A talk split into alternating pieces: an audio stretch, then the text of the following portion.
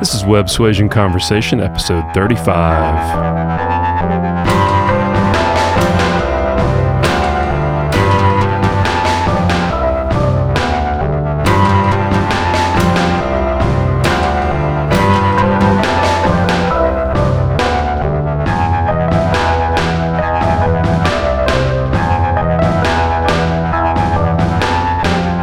Welcome to the show. I am Ryan Williams, president and founder of the Web Suasion Group and Kapoka Studios here at Pinewood Atlanta Studios in Fayetteville, Georgia. Today on the show, we have Srdjan Gavrilovic.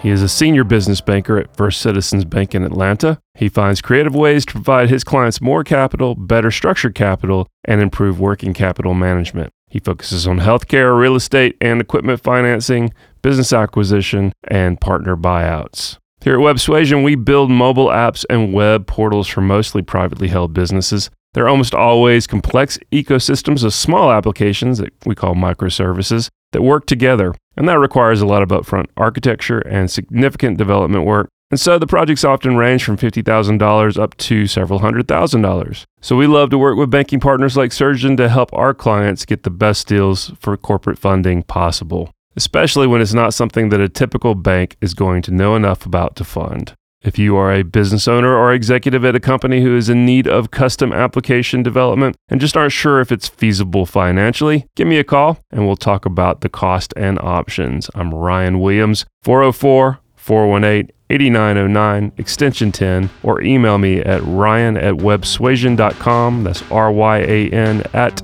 W E B S U A S I O N dot C O M. And now let's talk to Srdjan Gavrilovic.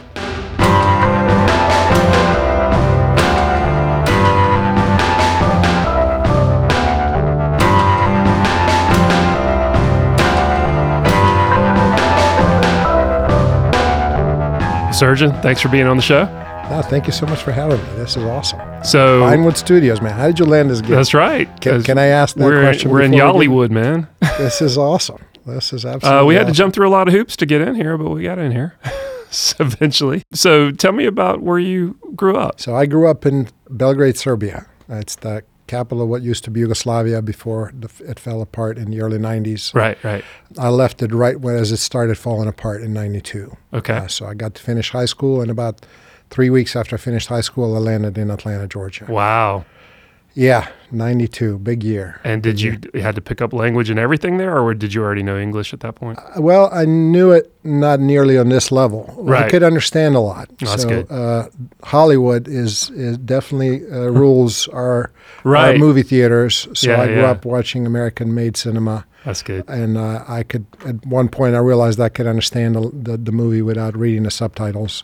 Wow. Uh, I had eight years of English in schooling, and three outside of school. I went and wanted to learn more than the school offered. yeah. So I took some extra classes of English so I could really be proficient. So you had no high school here in, in the states. You went No, straight. did I you go straight to college from that? No, I actually came as a tourist. So Okay. 1992, war broke out. I was I would have had to serve the army in under an insane dictator that ruled our country at the time, Right. and I did not want to have any part of that. And I was lucky enough; my sister had already moved to Atlanta a year before I did, and I'm like, well, I haven't seen my sister, which was my only sibling. We grew up very very close. And I came to see her in June of '92, and I thought, well, maybe if this thing blows over in six months, I can go home. Right. Well, it did not blow over, and I was very lucky to get my green card, and I was allowed to stay. That's great. Green card process was about a three-year process, so I got my green card in '95, and I enrolled into Kennesaw State University in '95. Gotcha. And I was very lucky to make a bet with one of my best friends, that's still one of my best friends to this day, that I can finish college in three years since I started at 21. yeah. And uh, I blew through Kennesaw State in three years, graduated in '98. Wow. And one of the girls I went to college with uh, was working for what was then Norwest Financial. They had a very robust management training program. And I was waiting tables and interviewing back in Right. fall of 98. And she walked in with her regional uh, manager and ran out, grabbed my resume, and I got a job in uh, management training program of Norwest. Very in, cool. In fall of 98. And uh, that led me kind of on the credit path. right. I got my degree in finance, and I kind of thought that maybe I'm going to work in the investment world, Yeah. and realized that the investment world is very much commission-based world. And I did not have a whole lot of savings gra- having graduated college. And my parents back home were living on a couple hundred bucks a month, could not really provide any support. Right. And I really needed to have a salary of some sort. And uh, Norwest had a great training program. Uh, they had great, very ambitious folks who worked Yeah. there. So um, they really sold me on the idea hey, man, you, you start uh, at 24, by the time you're 26, you're going to be branch manager, you're going to be making twice your starting salary, and then, you know, look at all these great benefits and all that other good stuff. And I, I ended up um, working for them for almost four years. Okay. I was a manager for the last 18 months or so. And then I moved to traditional banking in 2002. Well, what got you interested in finance to begin with? Kind of. So, it, a lot of people fall was- into it. Or, so no, yeah. I, I was one of the guys that actually knew from the early on that I wanted to be in economics, business, finance world. Back in Yugoslavia, Serbia, we actually had the ability to choose our careers at 14. So Okay. you finished what we called elementary school, It's eighth a lot of grade. pressure. It is. Well, I mean, you you can punt and just go Sure, get okay. general education that can take you anywhere. But you get on a track at 14. if, if you decide to that you know what you want, you Yeah. you have the ability to choose. All my Gotcha. friends went to general education high schools. I picked a business high school, so I had the ability to study economics and statistics Nice. and things of that nature in high school, which are not really typical. sure. Funny enough, uh, I attribute it to a father of one of my classmates that came to present. You know, there was one of those parent at school days. He came to talk about his career in business, and uh, it really had me interested. And I, I, I was always used to joke around that I'm a financial genius because I always had a dollar in my pocket. Right. You know, back in Serbia, you know, it was a fairly poor country. And I- somehow I figured out I have a dollar in my pocket at all times. It was a joke at the time, um, but I always thought that I had the aptitude for it. And it turned out to be true. I mean, I enrolled into college with a finance major. I declared my major immediately, Uh-huh. mapped out how I'm going to finish in four years. And I was able to finish with a strong GPA, and I held on to a job the whole time I was there. So, because it really came easier. I mean, I never missed a class, mm-hmm. but if I didn't miss a class, I could understand what the teacher was talking about and retain it because it made sense. I mean, I think if we understand and can appreciate what we're learning, it's a lot easier to retain it than if you're learning something you have no interest in. Right. So I was lucky in that respect. You were four years at that first job. I know you transitioned into several other banks like Wells Fargo and SunTrust. like, what So were you, you- doing commercial loans the whole time, or did you kind of like grow into that? So, um, 2002, I got hired by Wachovia. First Union became Wachovia, Right. And they had me on the on the branch side. Mhm. So I uh, spent about four years on the branch side before I moved into this role in 06. Okay. So I've been doing this for 14 years, nothing but commercial lending. But back in early 2000s, uh, Wachovia allowed branch bankers to actually do some small business Commercial, lending. yeah. So I made my first commercial mortgage in 2003. So Okay. 17 years ago. But I, I will admit I did not know what I was doing at that time. I, I knew consumer lending. I knew how to read credit reports, Right. but I didn't know how to read financial statements or tax returns and all the other stuff that we need for my job now. So at that time, I was really just collecting documents and passing them to credit, and credit would make a decision. And a lot of my peers to this day do it that way. They collect financials and they pass it on, and they keep their fingers crossed that the deal works Right. in my 14 years of doing this, when Wells Fargo came on board in 2008, they acquired Wachovia. They took us through their own credit training. Mm-hmm. So Wachovia had credit training. Wells Fargo, the loan officers at Wells really had to own the credit. And they had, to, even though they didn't have credit authority, you really were held responsible for understanding everything in it. So that was a wake up call in Dug 2008 Yeah. to dig deeper to really understand why why would you support this credit if you were the one approving it. Are these usually like uh, self owned businesses or small? Like? One hundred percent, yeah. So Yeah. it's, I mean, there's a few nonprofits in there. So Mhm. we'll, we'll lend to churches or other small nonprofits Yeah. that are not really owned by anyone. Nothing Um, public though. Nothing public. No, no, Yeah. no. So my clients are all family owned or closely held businesses. In some cases, there'll be three, four, five partners. Right. Uh, but in most cases, it's one or two or three partners. Ninety-nine percent of the time, it's three or less partners in a business. Sometimes family, sometimes not. So do you have to get into like business valuation and things like that when you're looking at doing a loan with a company like that, or Usually not. Uh, so what I do typically is traditional lending, which is buildings, equipment, working capital. right? when we talk about a business buyout, then yes, uh, evaluation becomes more important. But I'm not the one doing the business evaluation. They're, they're going to hire, Hire a third party, Yeah. or we're going to hire a third party. If we're if we're doing a large business evaluation transaction, then the bank's going to actually hire a third party that's going to evaluate the value of the business, Gotcha. so that we know what it is we're financing. But that's maybe two percent of the, the business. The vast majority of the stuff that I do is more traditional.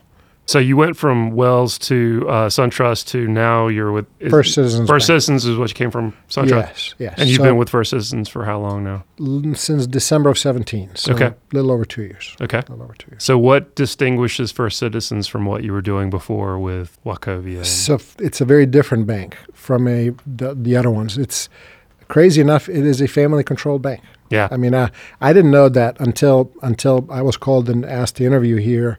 I didn't. I didn't. Which is I- pretty I- rare, right? It is very rare to get to this size to be a family-controlled bank. So we are in 19 states, approaching 600 locations, Yeah. about 7,000 employees, and the grandchildren of the gentleman who ran the bank 100 years ago are running it today. And they're based in Georgia, right? They're, they're Uh, down No, they're in Raleigh, North Carolina. Raleigh, North Carolina. Okay. Raleigh, North Which Carolina. is So where a lot of the banks are. Yeah. Yes. So it is, I mean, it has been a breath of fresh air for me because, I mean, SunTrust is a great bank. When I got hired there, they were a lot easier for me to get things done.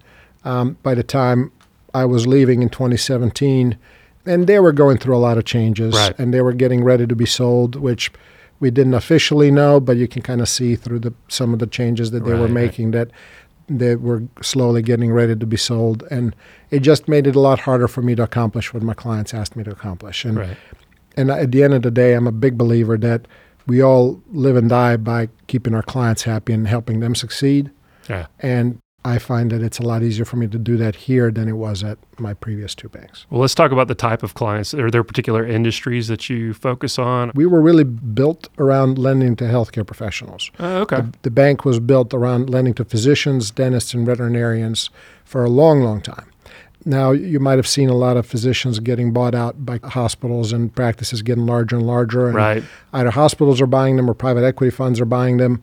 So our pool of clients started getting smaller and smaller because we're there to bank family owned businesses, not privately held co- hospitals or private equity funds. Yeah. So the bank started expanding more and more out of the just healthcare space. So while I have several clients in the healthcare space, I bank manufacturers, distributors, wholesalers, construction, professional service providers, really of, of, of any kind. Okay. When I look at my client base, that's 99% of it are, are in that space. What would you find out of that space are the, some of the misconceptions your clients have when they come to you to get a loan? I don't know if I would call it as a misconception. It's just that the, the, the entrepreneurs are always driven by tomorrow Yeah. and the vision of where I want to take this business. Right. and that is critical. Uh, uh, and I would never say that that's spend less time on that. That's that, actually yeah. very important. right. However, in the world that I live in, which is traditional lending, I always have to l- use last year's tax returns to underwrite.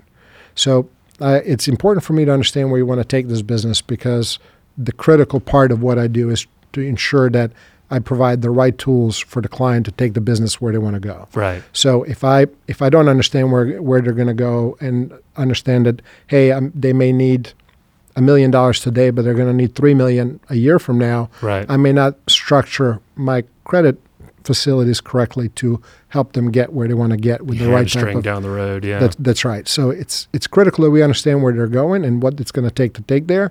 But at the end of the day, if I'm not using my uh, my SBA partner, I have to use last year's tax returns to underwrite, and that's the part that sometimes it uh, gets a little hard with talking to entrepreneurs that are saying, "But I, you know, I just won this contract. I'm going to do two million dollars with this new client next year." right. That's great, but that's next year. But wh- where were you? How did you file your last year's returns? And what, what did those show? Because that's what traditional underwriting has to use. Right. We are a bank. We are heavily regulated, just like the whole industry is. So, in the world that I live in, I have to use historical financials to support lending needs, while the SBA group is allowed to use projections. And that's where they can really add value by somebody either buying a competitor or doing a massive expansion. And they can say, well, okay, what are you going to look like once you accomplish that? Provide us some eh, projections for the next 12, 24, 36 months. Right. And let's see if we can use those to fund everything you're going to need versus being hamstrung by what did you do last year. Are there uh, any upsides or downsides to using SBA versus uh, any other kind of loan? So the upside is they can stretch unsecured debt uh, without hard collateral over 10 years. Okay. So a debt makes the affordability a lot greater. So if you're trying to borrow $2 million because you need to build out a building and hire 20 more people and, and you're going to do all these great things in the future, Yeah. um, but you can't afford to pay it back in a short amount of time and you don't really have collateral, then SBA is the only answer. Gotcha. Um, on the flip side of it, if you're buying a building and you need working capital to finance conversion of receivables and inventory to cash that's on your balance sheet today, and you may need equipment, but you can afford the payment over five years for that equipment, yeah. then not using the SBA is a lot cheaper and faster than the SBA because the SBA process is still relatively time consuming. Um, you're still looking at two to three weeks of underwriting time, while what we take pride in is less than a week. Okay. So the part where I blow away the competition is from the time that I get the financials I need to the time that I can get an approval or at least the green light from credit is usually no more than five to seven business days. I've had approvals even the same day. The fastest approval ever, I submitted something in the morning and got approved that afternoon, and it was $800,000. Wow. I mean, that just doesn't happen in any other institution that I'm aware of Right. to that to compete the, the the speed to market, the speed of feedback with very very competitive rates. So our size allows us to offer very competitive pricing and structure to our client base that a lot of our competitors just can't touch. Is there a low end to uh, what you guys are willing to loan out to companies? I mean, do you have like a, a certain threshold that you start with? So I handle requests over 250,000 and my branch friends handle under 250. Okay. Uh, you've met my coworker Rupa Bandari. Yep. Uh, she works in the branch, and her she works with a branch manager that will handle equipment needs up to two hundred and fifty thousand dollars. Gotcha. Um, if it's real estate related, I have to handle it regardless of the size, but they can handle uh, equipment up to two fifty. So I. My typical client borrows around a million dollars from me Okay. on average, but that's not. I don't really care about a transaction. I care about a relationship. So if they need a hundred thousand today, they may need a million three years from now Right. and I take a lot of pride in starting a relationship that's going to stick with me for many years to come. I mean, I have a client that still banks with me today that I started banking in 2004, two banks ago, Right. and they followed me from Wachovia to SunTrust and from SunTrust to here, and I have a bunch of others that followed me from SunTrust to here That's nice. because they appreciate that I'm always going to give them an honest answer quickly and competently. And if I don't know, I'm going to tell them I don't know. Let me find out Right. instead of making up stuff that may or may not be true. With the real estate stuff, do you find a lot of people because they're having trouble finding places to rent or whatever? They're just they're literally buying land to build, or, or what's the situation? So the construction costs have gone through the roof in the last couple of years. Yeah. So I've had folks look into that and walk away from trying to build because you can find existing structures cheaper than having to build them uh, from from scratch. Right. But that would be a great thing to do because it is hard to find buildings to buy. Yeah. A lot of the clients that we see just want to control their destiny. I mean, if, when you're leasing space, you never know if that landlord's going to kick you out at the end Yep. of the lease because a developer came and knocked on his door and, and wants to buy the whole block Right. and go up, and you're going to be out of a place to run your business. That almost happened to my wife, who's a small business owner. Uh, she needed to renew the lease when she was buying a second business, Right. and the landlord would not return her calls. And lo and behold, he was in the process of selling the building. And she got lucky and she bought a space across the parking lot in Right. the same office complex.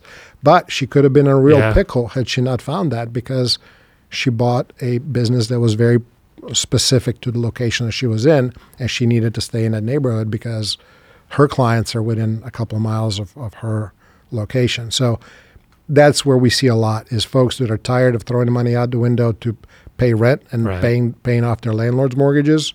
They want to build their own wealth, and if they're going to own that business for ten or twenty years, that's Right. a great seven-figure asset that you're going to have paid for. That's a great retirement income stream um, that uh, you get to build for yourself instead of for somebody else. What's the challenge for a lot of those businesses in going from renting to to owning? Is it just having being able to get approved for the capital, basically? And So the down payment is is one thing. They do Yeah. need to have uh, at least ten percent down if they're going the SBA route, or fifteen percent without the SBA, um, unless they happen to be a healthcare professional. We we happen to have some low or no down payment programs for healthcare professionals. Okay. So the down payment piece, and then the upkeep piece. You Yeah. buy a building, and now it's yours.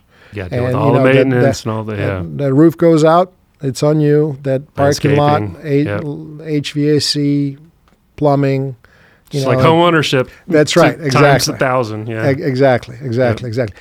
Having said that, if you plan and you budget correctly, over the long run, it's a great wealth builder. I mean, there's there's just no no disputing it. It's a great wealth builder. And I imagine a lot of times they're buying a building that's a little bigger than they need, so they've got some Mhm. rental opportunities there.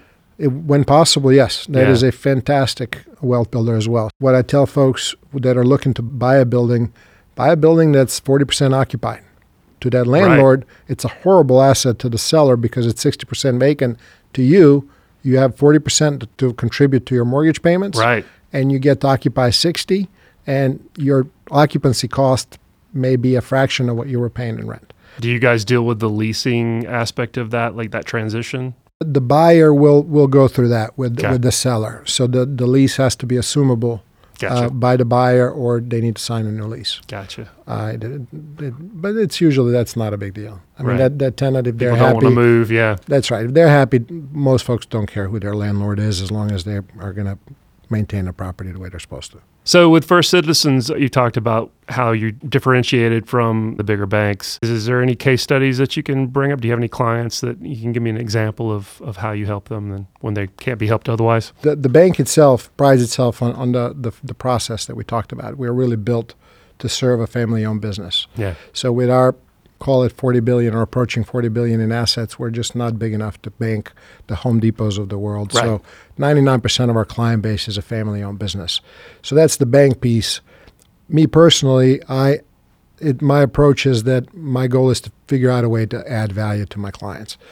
Sometimes it's how they manage their working capital and how they collect money from their clients and uh, pay their vendors. Sometimes it's restructuring their, their debts so that their obligations are a lot more manageable because the key to running a small business is financial flexibility. It's having the ability to access cash when you need it and when the times are tough, having your payments be as low as possible. Those Right. are the holy grail of managing your, your company finances is my payments are as low as possible, but I can pay more when I want to. Right. If I need cash, I can access it very quickly. And my vendors give me great terms, and my clients pay me on time or prepay me. They have to pay me a deposit. That's an even best situation. But I had asked some clients to, to provide some feedback as to what, what I did for them. And one client that uh, celebrated 50 years in business last year wrote, You spend the time to understand our business, our personnel, and our unique customer focus over our 50 year history. You help generate significant year end rebates and greatly improve our AP relationships with our major vendors and improve our cash flow in the process. The other client that has been um, a client for several years as well is we appreciate the constructive feedbacks, uh, providing valuable insight and solutions to our problems. We consider a Srdjan more of a team member rather than a lender or a banker. That's great. I don't have patents on anything that I do. Right. All, all of my colleagues and competitors have the ability to do Behavior. the same. It is behavior and it's attitude. It's what motivates you. Right. I love to do transactions. I love to finance buildings, but I really want to establish relationships like that. Right. If you need a building today, phenomenal. If you're going to need a building five years from now, just as great. Let's start a conversation. Let's figure out can I figure something out? I mean, I can't always add value, but I'm very proud that I've been able to add six figure value to my clients' businesses. Right. And that's just not something that every banker strives for, I don't and think. how do you source your uh, like your business development? What is your process for for going about and finding, making connections to these uh, businesses? So my clients are the largest source of my um, my referrals. Referrals Uh, from existing clients. uh, yeah. from existing clients. Yeah. Commercial realtors would be right up there with that uh, Makes because sense. we have uh, we have the ability to finance 85% of purchase price for for uh, owner user uh, buyers, and we can get to closing in 30 days. right. commercial realtors absolutely love to get to closing faster rather than slower. Right. Um, in my previous life, if a realtor asked me, How fast can you get this to closing? my answer was always, Well, I'll try to get it done in 45 days, but put 60 in your contract because things will happen that I'm not foreseeing. Now, my goal is to get to the closing table in 30 days. And, nice. And that's just because you have the flexibility with First Citizens. Yeah. We have the flexibility, we have the processes in place that uh, we built our structure so that we can get to the credits faster. And my job is to underwrite first. So the Yeah. reason why my credit folks can process faster is because I do the underwriting myself before it goes anywhere. And I'm going to ask all the questions that they're going to ask first. So by the time it goes to my credit partners, hopefully 99% of the things that they would want to ask have Yeah. always been answered in the credit memo that I write to present what why would why should we do this as a bank? I mean, we're lending Yeah. our bank's money and we're lending it long term. Our our loans stay on our balance sheet. So something can look great today, but it may go bad 5 years from now and we're going to lose everything we made in the first 5 years and then some. So I have to make a case why is this business sustainable and is going to remain profitable for 15 years in some cases. and you guys don't sell those loans off to other banks do ever? not. Yeah. See, that's rare because usually you're coming into a bank and you you think you're banking with Chase and then suddenly you're with somebody else. A lot, that, that happens a lot. Yeah. Uh, that happens a lot in the industry, and, and we are just extremely well capitalized. So Yeah. That's good. it's the, the, the crazy thing when you're a family run business, uh, they're not trying to please investors on every quarterly call, Right. every, every 90 days. The family controls the bank, they own majority of the stock, and they just Looking at the want to long haul. look yeah. at the long haul. So um, our tagline is forever first. Oh, We've good. been f- first citizens for 100 years. We're going to be first citizens for 100 more. And uh, we have that long outlook on what's it going to take to, to get there. Well, are there uh, any new instruments that you're looking forward to, or anything that the bank is doing that in 2020 that you're building up? So the we are still in, in the acquisition mode. So the bank has acquired actually a Gwinnett County organization that's going to add three more branches to Oh, good. us. We're investing heavily in technology. We are trying to get to be considered a leader in technology as well Uh-huh. as we are in customer service. So there was a survey of small business owners done, and we were the highest rated Georgia institution in, in the nation of the top 50 banks. Okay. There were, I think, only two or three that were higher rated that actually don't do business in Georgia and are actually not commercial banks. They're primarily driven towards consumer businesses. So that is a huge point of pride. We, we take a lot of pride in providing the service, and now we're trying to get the technology aspect to match the service levels that we already provide. So, what kind of te- like new websites and like uh, Just- interconnectivity to software? Like That's, that's right. The, the capability to do Yeah. more online and to Yeah, make it good. look more seamless uh, so that the client experience, if you go from some of the mega banks that, that invest right. 10 times that we do, Right. that, that our capabilities don't look much different than theirs do. Yeah. I mean, it, it's fun. I mean, talking to small business owners and trying to figure out where you're now and where you're trying to take your business Right. how do you plan on getting to where you want to go and what's it going to take to get there and then planning to acquire those resources Yeah. now a lot of times it's management i mean the, the small business owner really needs a, a bigger bench per se Right. when it comes to management because uh, that is really the largest constraint to, to the business growth is management and capital probably comes in second yeah. but if you plan for both management and capital, the sky's the limit. I mean, uh, one of my clients more than doubled in the last 12 months. Wow. That's and great. it is just, uh, uh, it's great to watch. Figuring out a way of what's it going to take to get there, and then how do you structure it so that you can actually pay me back under the contract, and you don't you don't set yourself up for a position where you get the money now, and 12 months from now you're in default of, Right. of something because you didn't take the right steps to plan. Right. Right. I get really close to my clients. I get really deep into their numbers to make sure that I don't put them in a bad position in That's great. period of time.